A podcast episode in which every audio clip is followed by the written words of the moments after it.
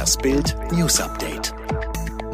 Mann rast in Berlin in Menschenmenge. Drama am Sonntagmorgen in Berlin. Ein Mann ist mit einem Auto in eine Menschengruppe gerast.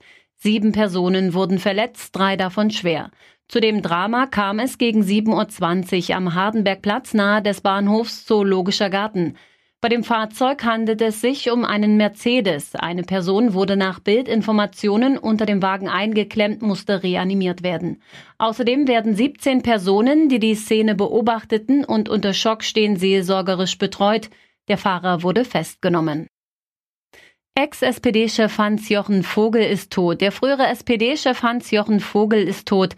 Er war Urgestein der Sozialdemokraten, Parteichef und viele Jahre Bundesminister. Wie es aus dem Umfeld der Familie hieß, ist er am Sonntagmorgen im Alter von 94 Jahren nach langer Krankheit in München gestorben. Er war von 1987 bis 1991 Parteivorsitzender. 174 Erntehelfer in Bayern mit Corona infiziert. Mindestens 174 Erntehelfer haben sich auf einem landwirtschaftlichen Betrieb in Mamming in Bayern mit dem Coronavirus infiziert. Das gaben die Behörden im Landkreis Dingolfing-Landau am Samstagabend bekannt. Der gesamte Betrieb, auf dem zuvor eine Reihenuntersuchung erfolgt war, sei unter Quarantäne gestellt worden und werde nunmehr von einem Sicherheitsdienst überwacht.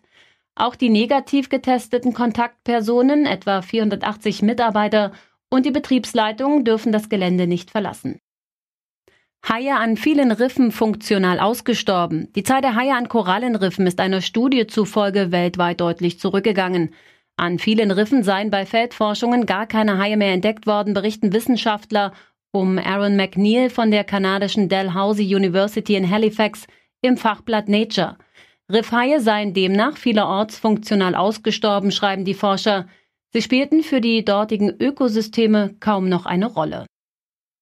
Trauer um Regis Philbin. Amerikas Günther Jauch ist tot. Er war der Günther Jauch Amerikas. Die prominente amerikanische TV-Größe Regis Philbin ist im Alter von 88 Jahren gestorben. Er hatte fast zeitgleich mit Jauch im Sommer 1999 die Sendung Wer wird Millionär in seinem Land zum Dauerbrenner gemacht. Wir sind zutiefst traurig darüber, dass unser geliebter Regis letzte Nacht, einen Monat vor seinem 89. Geburtstag, aus natürlichen Gründen gestorben ist, heißt es in einer Stellungnahme seiner Familie.